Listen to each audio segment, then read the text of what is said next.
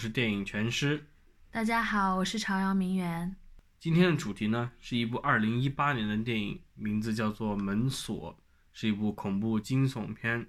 然后我们选择这谈论这部片子的原因呢，是因为最近社会上发生了许多新闻，啊、我们觉得跟这个电影的可能背景方面有多多少少有些联系，都是关于女性在当今社会的一个生存状态。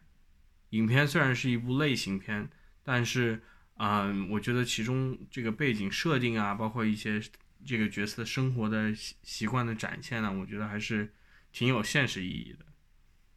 嗯、接下来我们就先给大家简单介绍一下这个电影的剧情。电影的女主角是一个在银行工作的单身女子，然后呢，她呃回到家，就是他其实生活还算是比较小心和谨慎的，就是他会非常关注自己的门锁上面的那个痕迹。我们一开始看的时候可能会觉得他是不是有点过于小心了，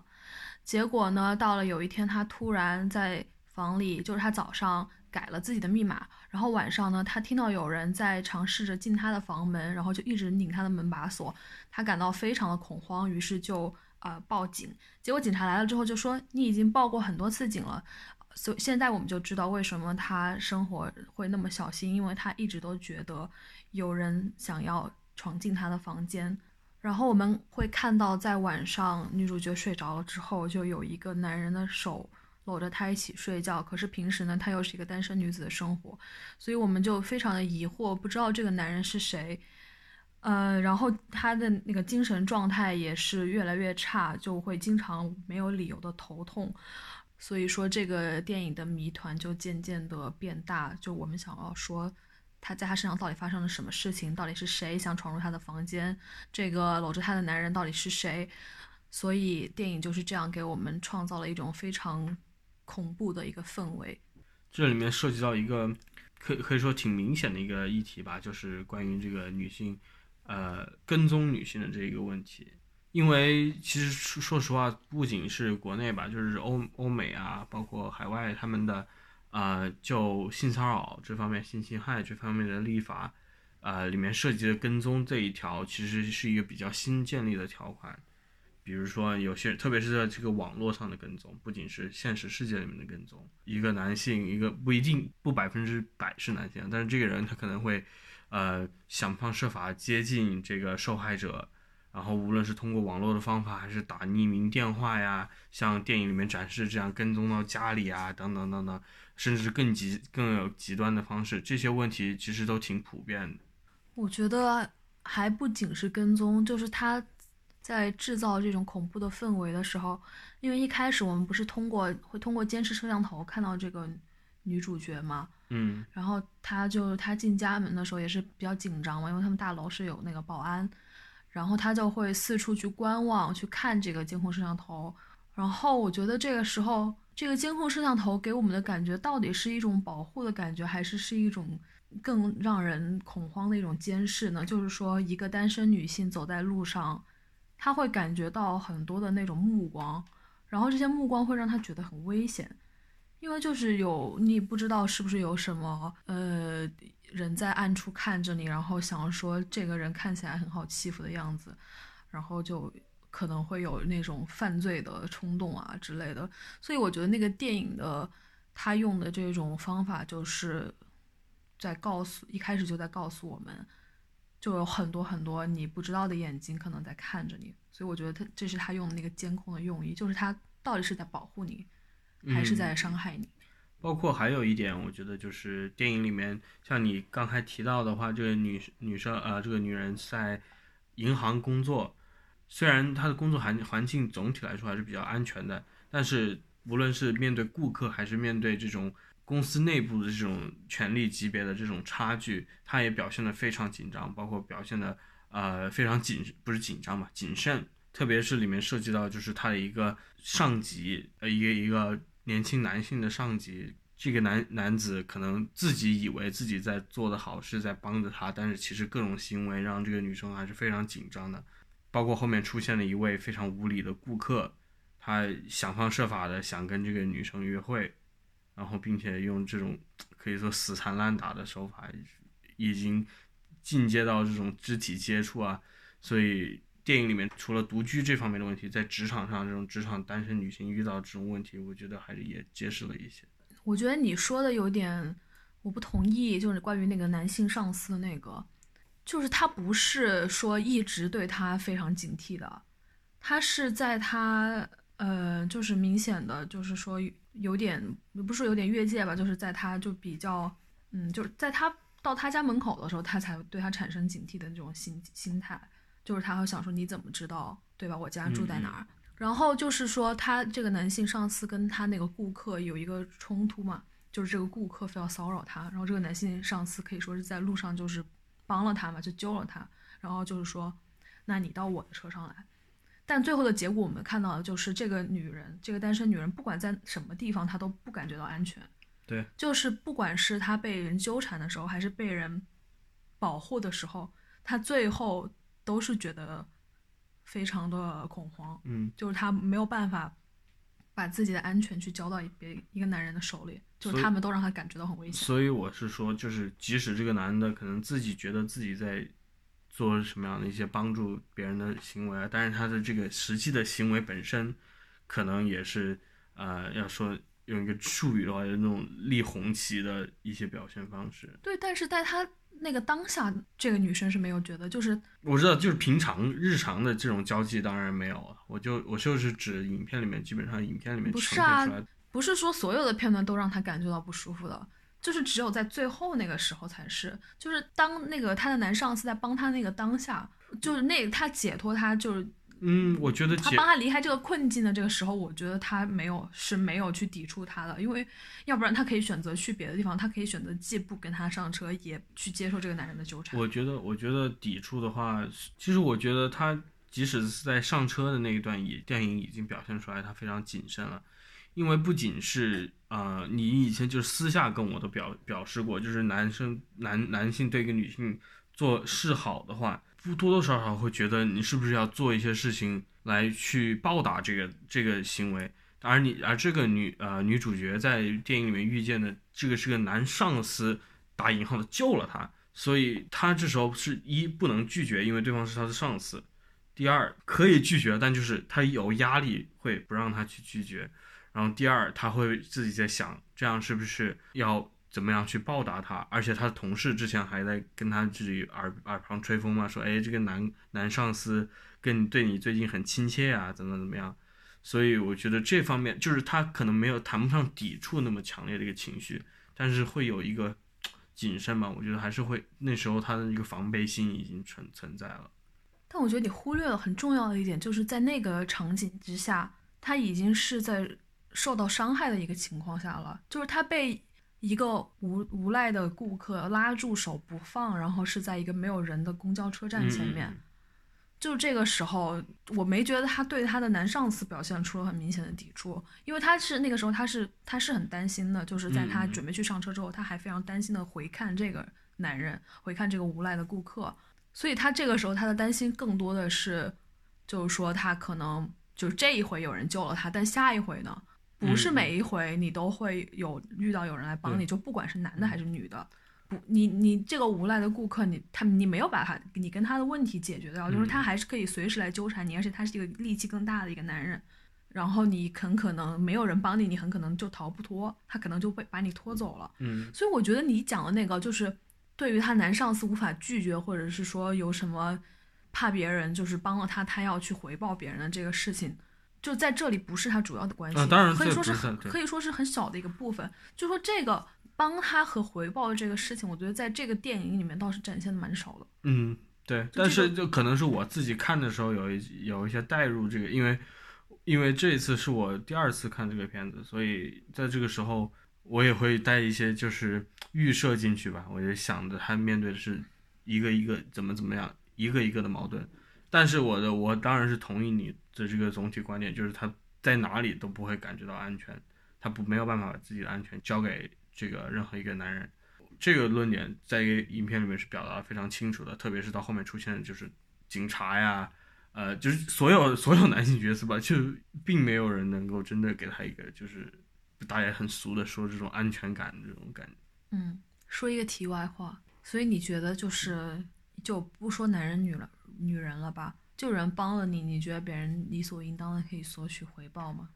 嗯就比方说有很多男人就是会献殷勤啊，嗯然后你觉得他们心中是就会想说，既然你这个女生接受了我的殷勤，那我什么以后有什么要求，你就必须要回报给我，因为要不然你就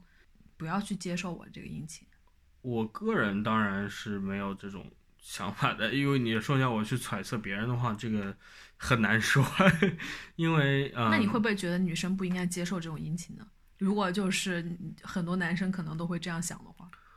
我不会，就是我，因为大家可能这时候会涉及到一个什么，就是这种怪罪受害者的问题，就说，哎，你一开始不呃表现那么开放，人家怎么会找上你呢之类的，这就是我感觉这是一个感觉有点滑坡的感觉，你可能就是从这种你不让他去接受殷勤，反而你是在证实这种预设，而且我觉得接受好意这种呃要回报啊这种是呃很多是一个。对于很多人来说，无论男女都是一个面子问题。很多人就拉不下脸来，就说：“哎，你请了我吃饭，我就不好意思去对你说拒绝呀、或者怎么样，或者你帮了我一个什么忙，我不好意思怎么样。”这种尤其特别在职场上，我觉得见的肯定是很多的。但我觉得整个文化风气可能要在这方面要有一些改变，大家不要对你就是接受好意就接受好意吧，别人客气那你就接受客气。我我觉得如果过了线或者任何这种触发了警戒的话，不要在乎面子这种，面子都是虚的，顶多别人对你，大多数情况下，大多数情况下，我觉得顶多是别人对你二恶语相向，呃，或者是在背地里面说一些说三道四。但我觉得这些事情还相比于你把这个你为了保持这个面子或者保持这种呃表面上的一个友好，来让别人跨过那道线，要这个损失要小得多。好的，谢谢全师的教 教就是导。，但但就像我一开始说的嘛，我我个人我去帮别人，我肯定只是为了帮别人，我不会去就是想你能帮我做什么事情。天呐，这么善良，这就是我我可能也我的这个交际圈比较小，没可能是你也帮不了别人什么。对对，别帮了别人，就是事事情是呃，我不会来事儿啊，应该这样说。好了，别往自己脸上贴金了。好，现在就是进行下一个话题吧。下一个话题是什么呢？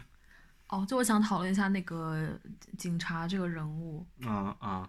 好，这个门锁电影里面呢，啊、刚才剧情简介里面也提到过，这个女生她一直害怕别人跟踪骚扰，她报警多次，直到后面出现了很更加严重的这个事件的时候，她被分配给一个特定的一个警察，那个警察一开始的这个态度非常恶劣，对，这个警察一开始就觉得这个女人疑神疑鬼嘛，就嗯。想说，因为他没有确切的证据，嗯、就只有人留下了一个烟头吧，然后又没有发生什么事情在他身上，就他们是看不到的嘛，所以他的态度就是说。啊，这么这到底是什么事儿？你也要报警，或者就是说你是不是又在大惊小怪了什么之类的？然后我就觉得这个态度真的是 让我不仅让我想起了那句“报警好玩吗嗯”，嗯所以就是让人觉得怎么说呢，非常的无力吧。就所以我看这个电影的前三分之二的时候都是特别特别特别害怕的，因为就是某些男性同志可能体会不到的这种害怕，因为首先你能体会到在这个世世界上你是多么的孤立无援，一个单身在大城市租房子住的女性，就不管你多么小心，你都没有办法保护自己。然后呢，你觉得可以去求助的那种公权力，他们觉得你大惊小怪，然后就没有人相信你，所以就是就真的是走投无路，求助无门。然后唯一去帮他的是他的同事，就是好姐妹嘛。嗯嗯，所以然后就是觉得，唉，只有女性可以理解女性。是我特别是就像你你其实准备提到了嘛，你已经多少提到最近发生了一些新闻事件嘛，特别是在微博上面广为传播的一段这个警察呃电话的 录音，这个事情的话，就是像你刚才说的，这里面也涉及到关于一个法律的讨论嘛，呃，我们执法法律的目的究竟是为什么？到底是惩罚已经发生了的罪，还是去真的去维护一个？已经存在的一个呃，可能说表面也表面上的和平嘛，你但是你要想办法维护这个和平，而不是就是等到事后你再去惩戒。不过这个就是这要说起来，就是又是另外一个话题了。关键是就是关键是他那些就关键是警察他不觉得这是一个问题，就他没看到有什么需要去维护的必要，或者是他就觉得不当回事嘛。嗯嗯，对，对这个你说这一点就很重要，就是。如果我们现在理解的这个法律的定位是惩戒性的话，它只惩戒犯罪以后的事情，那它定义什么为犯罪就是个非常重要的问题。就像你说的，就是很多东西拿给他们，他们忽略了。你不等这个人受到身体伤害、身体上的伤害，受到严重精神上的伤害或者物质上的伤害，这个时候你才能算是犯罪，而不是在这些苗头已经出现的时候，或者比非常明显的这个。呃，线索已经出现的时候，你不你不认为是他犯罪？就是我们之前不仅是最近的事情，以前也是类似过的事情，特别是这种啊涉及家庭暴力之间的，这女性报警提到家暴的问题，可能说你们夫妻之间还调解啊，怎么怎么样，结果引发各种各样的案案件，就是不让他结果不让离婚呐，或者不愿意啊公权力不愿意出示这种限制令啊、强制令啊这种东西，导致的这个。呃，进一步的伤害数不胜数，所以不仅是，就是我，如果我们是一个惩戒式的法律系统，那么是惩戒什么，又是由谁定义的？由男人定义的呗。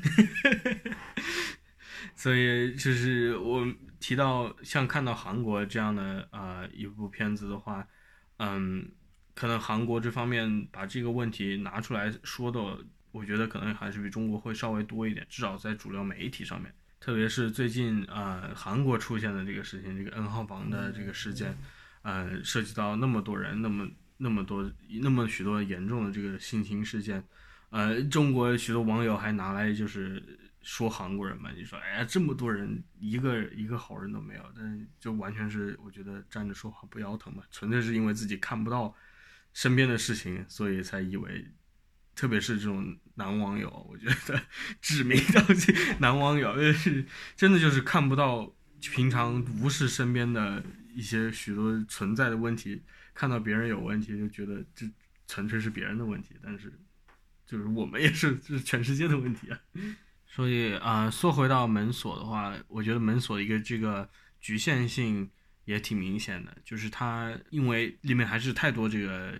类型片的一些。硬性的元素上的要求，所以导致它后面这个结尾，就像你说，你看前三分之二那么害怕，前后三分之一有很多暴力的片段，等等等等，但其实也并没有那么多恐惧的事情了，更多的是走一个这种惊悚片的流程，惊悚恐怖片的流程，嗯，所以我觉得到最后那个时刻，大家都陷入这份的这当时的这种兴奋感里面，可能这个之前的关于社会的这些东西，反而到抛之脑后了。对我说前三分之二害怕，是因为它很真实，它刻画的那种日常的生活是我们每天都在面对的，然后那些场景是我们每天都在经历的。到了最后的那个阶段，他就开始，对吧？嗯，就是血腥暴力这些东西，就是比较脱离现实，然后就是说他的那种真实感就消失了，所以其实还就他没有那么恐怖了，因为它。它带给你的那种恐怖，是你是一种就是感觉会发生在你自己啊，对哦，你说最后最后的部分就是它是那种刺激，但是前面呢就是觉得对，真的是感觉会发生在我身上，就我不是还立刻把我密码改了吗？还是不能跟哎，不能说，对，但大家不知道我密码多少。嗯，这样说起来，呃，最近我们看了一些别的电影，像你第一次看这个大卫芬奇的《十二宫》，讲述这个十二宫美国十二宫杀手的故事。呃，之前我们一段时间也看了许多有关这种连环杀人犯的电影啊，或者电视剧啊，里面经常提到一点，就是这些凶手有意无意的都会去针对女性受害者。就是女性受害者是这种连环杀手的首要目标，一。为什么呢？因为他们没力气反抗？对，一般就是一就说像我们看这个另外一个剧集，可能大家也都看过，叫做《心灵猎人》，讲述这个呃美国联邦调查局侦侦查这个连环杀手的这样一个一系列的故事。然后里面就提到，就是因为这些凶手会专门挑合适的猎物，他就觉得这些单身，特别是单身女性、落单女性是最好下手的。所以就像你说的嘛，这还揭示了一个什么呢？就是杀人犯都是男的。嗯，对，百百分之百分之九十多百分之九十多少以上的这个连环杀手都是男性，对，这是为什么呢？这这也就是一方面，一个男性就是他可能从小到大受到的教育是怎么样的，他从小到大给他一个生活环境是什么样，对他的这个社会对他要求是什么样的。我们不论是国内还是国外，很多社会就是对于男性这种身体上的强壮啊，啊、对这种有有暴力、有有暴力潜在暴力能力的这个行使暴力能力这个要求，其实是，呃，我觉得挺根深蒂固的，对于男性这方面的要求，特别是我觉得这种所谓的尚武精神，也许达不到那种极端的什么要 武士道这样，但是我觉得这种总体的对于男性这种尚武精神的要求，导致了很多时候男性都会想方设法的，也不是想方设法，就很多情情况下，男性的第一选择就是暴力。就是说要证明自己身强力壮，不？并就不只是一个证明，因为他并不知道自己在证明什么，他只是就像我们如果要拿这种性别理论的东西来讲吧，就是性别是一个表演嘛，对不对？也也我们大家建立出了一个这个社会建立出了一个表演规则，其中这个涉及到男性性别表演的一个一部分就是对暴力的形式，那于是大家都走这一套道路。不要因为理论而打辩论，理论是好东西，用理论武器武装自己。朱迪斯·巴特勒写了好书，大家去读。来跟大家分享一下，这样说起来，你在女校读了那么久，对于这种嗯、女性是，大家就是全部都是女性一起的这种生活环境啊，啊、教学环境啊，理论环境啊，怎么样？这些给你有，你觉得你有带来一些启示吗？特别是生活环境，我觉得。就是感觉挺好。因为我我不知道你有没有想回想过这种参照的感觉，就是假设你读一个你读的是个混校，而不是一个女校的话，你觉得你会在混校的时候，你会觉得你会更安全或者更开心吗？肯定不会啊，那肯定是女校更开心啊。我又不是没上过混校，是啊，就但是为为什么呢？就是嗯，确实是觉得更安全啊，然后觉得更平等，因为那个因为这个社会上不平等的事情确实很多，然后有那种就我们不是也有，就也有那种旁边是有混校嘛，嗯嗯然后人家学校就会出现那种什么性性骚扰的女同学，然后嗯不我毫不受到惩罚的这种例子很多呀，还是很好的学校嘛。然后学校包庇男生，就因为男生很优嗯秀，然后就你看到这种事情，你就会很非常的生气。后来我上的学校不是也出现了这种嗯事吗？对，所以就是那女校她就没有这种事，就也不是说肯定不会是没有，但肯定不至于那个程度啊。对对，就不是他就没有这种男女的这种对立的这种、这种事件了。就是当然，因为就是也有同性恋，所以肯定也是 是吧？性骚扰的事件说不也是无法避免，说不定。但我就但我就是觉得总体的环境是比较安全的，而且嗯、也。就是什么事情都可以做吧，就是在一个团体里面，你什么职务都可以担任，而不像说在很多混校的时候，就是会有很多男生觉得自己就应该去领导别人啊。嗯嗯，你说这一点很重要。这又谈到我们 社会啊，包括教育方面，很很多孩子从小教育起来就是，男生要当队长，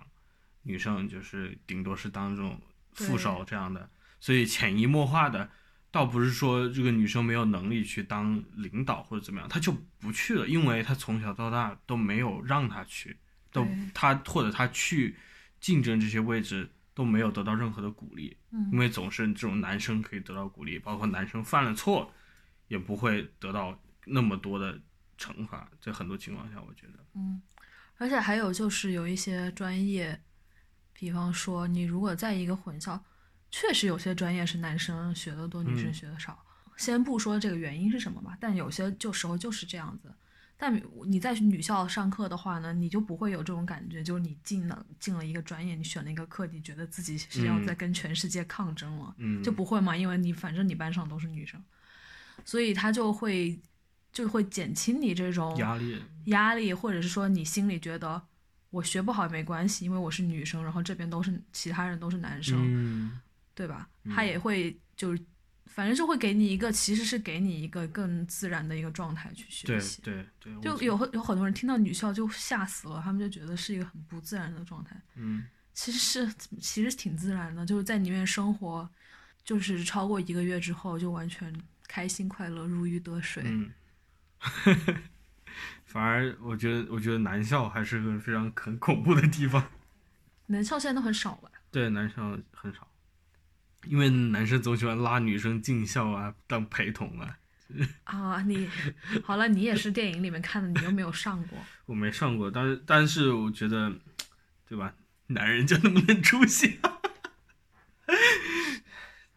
大家这时候呃，推荐去看一部纪录片，叫做《狩猎之地》，是呃《Hunt Hunting Ground》的《Hunting Ground》是一部美国的这个纪录片，专门讲这个校园性侵的这个呃这个片子是我当时读本科的时候刚出来的一个片子，挺引起了挺大反响的，因为后来整个全美，我觉得那段时间在这方面校园啊、性侵方面都加大了这个管制的力度，当然也还是有许多案件发生了。啊、但是那段时间确实是大家都这个精神或者是整个注意力都要集中一些关于这方面的问题。嗯，对，而且就是发生在大学校园里面的这种事情呢，它影响就是更加的恶劣，特别是发生在很好的学校里面的，就是说这个男生他没有得到惩罚，他被这个社会被学校给包庇了，然后你能想象到他是会有一个很光明的前途的，就是他毕业以后他会他可能会走向一个有很多权力的位置。嗯他就会有更多的机会去把就是咸猪手伸向无辜的女生，然后你就会觉得更无力、更愤怒，因为这是发生在很好的环境里面、很优秀的人身上的事情。像这又不得不提美利坚合众国这个最高法院 现在最特朗普之前钦定的这个上一任法官 Brett Brett Kavanaugh，他就是高中的时候有这个发生强奸事件吧，然后这个女受害者她现在还当法官、啊，最高法院法官哦，就像你刚才说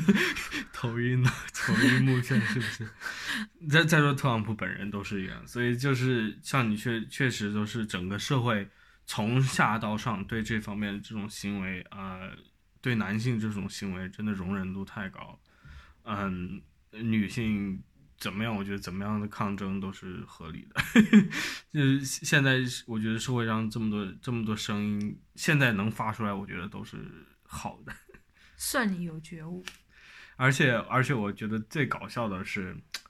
有些男网友在网上天天质问啊，女权挑起性别对立，这就是我们说的在这种就特权的位置说的话嘛。你在那种特权位置，你才你才会觉得你以前没有性别对立，其实就是性别不是不说对立吧，不用这个词，但是一直都会有这种不同的这种权力架势、权力结构在这里啊，不能说因为现在有些人发声，把这种权力结构展现给你看了，指出这个权力结构里面出现了如此严重的不平等，你说这是挑起性别对立，我觉得这个是最搞笑的，就是就是像美国人一样，美国人会，包括中国人也是，就说你们特别是少数族裔在这里为你们自己争取权利，或者少数族裔抗议怎么样，你们这是挑起种族对立，这都是这些我觉得这是这些人在特权位置说的话，因为一直都是抗争的一种情况，对于这个在劣势者劣势者那人来说，都一直是存在的，它不存在一个挑起。然后最近不是又有一个电视剧吗？就是叫什么《余欢水》来着？我是啊，我不知道啊，余欢水吗？你是说余欢水大家都知道对，然后那个里面就是有一幕，最近用啊那个、也说一下，我们都知道是一幕，就是里面提到这个有一个绑匪对和一个女生一个对话，那个女生说放过我吧，是吧？我们我们两个都没看过。哦，对 对对，就是我就是看了一个截图嗯嘛，没有要黑谁的意思，就该找我打广告还是找我哈。然后那个女生就说，就放过我这个弱女子嘛。然后那个嗯绑匪就说，你们不是要男女平等吗？就给你嗯男女平等，就不放过你。然后这个不就是惹怒了，就是很多女性观众嘛。嗯嗯，然后编剧还跟还跟人吵架呢，我不知道，我也是看了截图哈。你觉得这个？你觉得这个对话还有冒犯到你吗？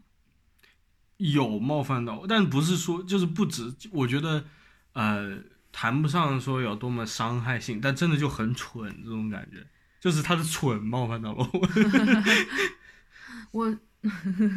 真的就是这种这种我们这种要说起来就要这种啊、呃 bad faith argument，就是无理的一个争辩的手段。你就是纯粹是在你曲解了什么叫平等，就是两方啊，不仅他他他是树稻草人自己在打这样一个感觉，就是你可以在电视剧里面写这样的东西，但就是一我觉得没有一点谈不上什么高明的地方，连一个连一个合格的段子都算不上，就是真的就很很烂的东西，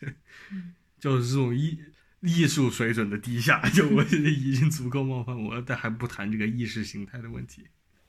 你觉得呢？用第一眼是冒犯到你？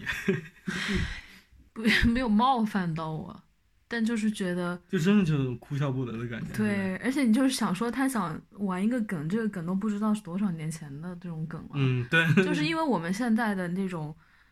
我们已经过了那个初级阶段了，这是一个，我觉得这是那种刚觉醒的时候，大家可能还会吵一吵的问题，但现在早已经远远啊，对，过了那个阶段了，就我们已经没有再吵这方面的事情了吧？我觉得。就是就是这是经典的，就是呃，男的能不能打女人一样，有这样一个争论，就是你为什么要预设一些东西嘛，对不对？你你这种问题你抛出来，你就不是为了跟别人好好讨论的一个问题。所以像你说的嘛，这真的是一个烂梗了。呃，现在网上呃反应反响反应这么大的话，对我来虽然不是说这些东西没有冒犯到别人，但我觉得真的是有点鸡毛蒜皮。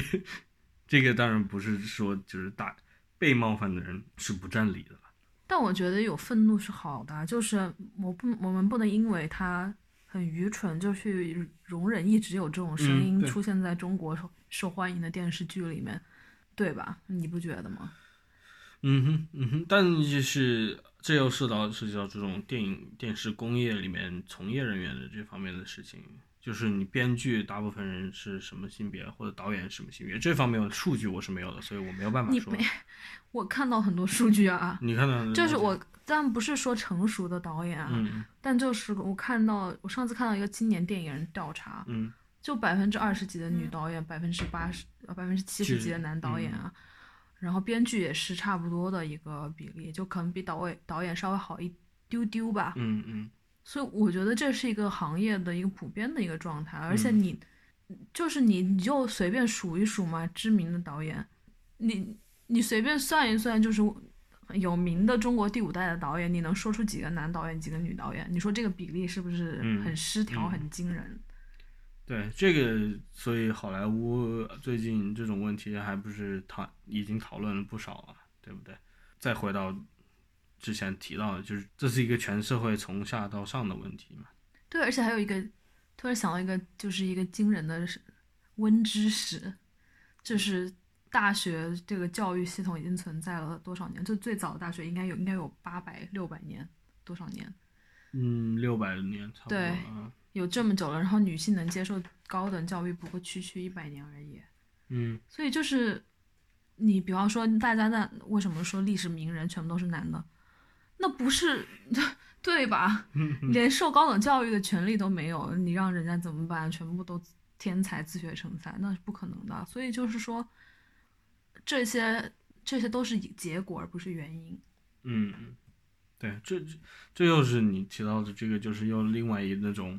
呃，无各种无理的这种争辩形式嘛。就是说，哎，女性这么伟大，对历史有多少贡献啊？我觉得这种问题都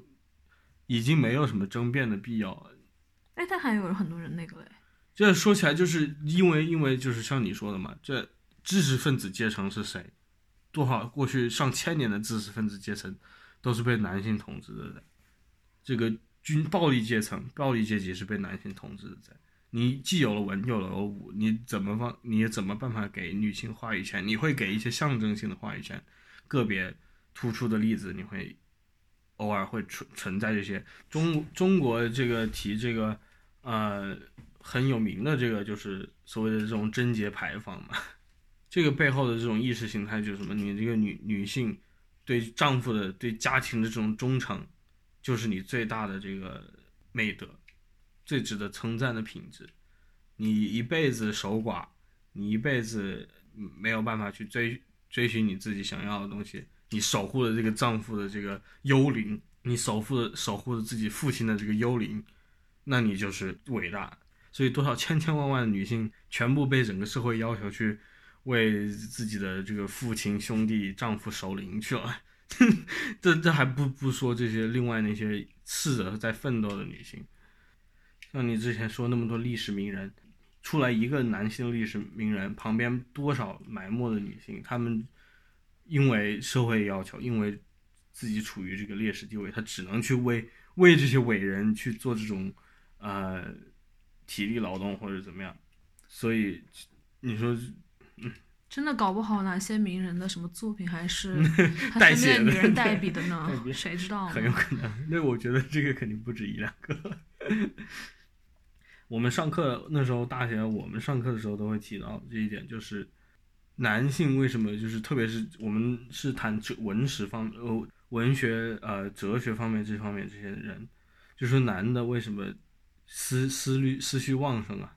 因为他们都把一些生活上琐事全部都交给他身边的女人，自己的妻子、自己的母亲、自己的这个呃姐妹，这些人去做这些事情，他们就有时间来写书，他们总是会有时间来想想这想那。对，只要有时间，谁都可以想这想那。对啊，结果呢，就是导致了这种思整个思想界的存在这样一个不平等。这不是说就是呃别人说就是啊你一定要整个学科对半分吗？并不是这样，你只是要只确确实要面对已经既定存在的一些不平等。哎，这说好了，我是电影全师是 革革命全师，不是呃此诠释非彼诠释，但是这时候还是要新时代新时代的革命是这个叫什么 intersectional 嘛，多个元素多个矛盾你要打组都合拳，打组合拳的，这这组合拳才是 MMA，比这个单方面的武术修养还是要高一些。你像最近你看的呃一些爱情喜剧啊，包括我们之前看另外一部恐怖片那个《屏住呼吸》，里边我觉得都可以探讨一下关于这种女性的啊、无论是定位啊，还是啊、可能是作为她这种在文化作品里面这种表现对象嘛。比如说这个屏住呼吸，我们这里不剧透啊，但是里面可以看一下，就是有嗯女性角色她里面遭遭遇的这个恐怖的情境里面涉及到的一个是什么？呃，当时看了让你要洗眼睛，但是这确实就特别夸张的一个展现啊，但里面背后的一些呃影片可能这种潜意识想传达的一些东西，我觉得还是可以看到的，可以通过这个设定就可以看到。嗯，像你看那爱情喜剧里面也是女性她可能啥呀？你我都不记得了。你看的那个什么呃，Kate Leopold 那叫什么？女著名、啊啊啊！呃，穿越时空爱上你，穿越时空爱上你》和《美国甜心》吗，这两个嗯我都，特别是《穿越时空爱上你》里面就是这一个职场女性，她怎么样去打破这个职场的这个呃、哦。对她的限制呢？那当然就是找了一个白马王子，然后不仅呃对不仅是找到白马王子，还全身心的奉献给这个白马王子。然后像《美国甜心》，《美国甜心》里面它是涉及到两个女性角色，这两个女性角色是怎么进行比对的呢？就有没有赢得那个男人的爱？不不只是这一点，就是他们两个这个个性上面，我们这个定义就是我们遵从什么，我们遵、啊，遵从一个奉献、顺从的那种。对奉献，然后低调谦虚，对我们不要那种呃花枝招展什么样子趾的。高气扬，对他，他他把这个这个女性的一个颐指气使，整个女性的这种特性，就是给你两极分两极化分化，对对对。还有你看那个另外一个片子咋啥不记得？《流言蜚语》是吗？对，哎，哦，对对对《对流言蜚语》里面也是的，三三代女女性，她们面对这个男子的一个态度是怎么样的？呃，对于爱，情的这个观念是如何的？哎呦，我都不记得了，什么呀？已经不是因为看那个电影，我太看我太匪夷所思了，就是就是他要塑造这样一种风流浪子形象，也得找个帅哥。那那个男人，这是一点都这不是那个片那个片子是拍给谁看？说服是拍给还记得毕业生的人看的，就是那 所以就是妈妈。对啊，所以在那那妈妈心中，凯文科斯特纳那就是风流风流倜傥。好吧，那三个女人怎么样？你讲一讲。我就是觉得，就是这三个女人这种完全一辈子这种爱情，她们一辈子摆不开这种心结嗯，呃，对于这个男性的这个迷恋吧，可以说我觉得真的是挺挺侮辱人的，这是什么放不下的？呃，我这你要拿，特别是你看了原那个原版的毕业生之后，会觉得真的是受到了受到了侮辱，对。你你说毕业生让你感觉受到侮辱，不看这个电影，这个电影，对，看过原版的之后哦再看这个。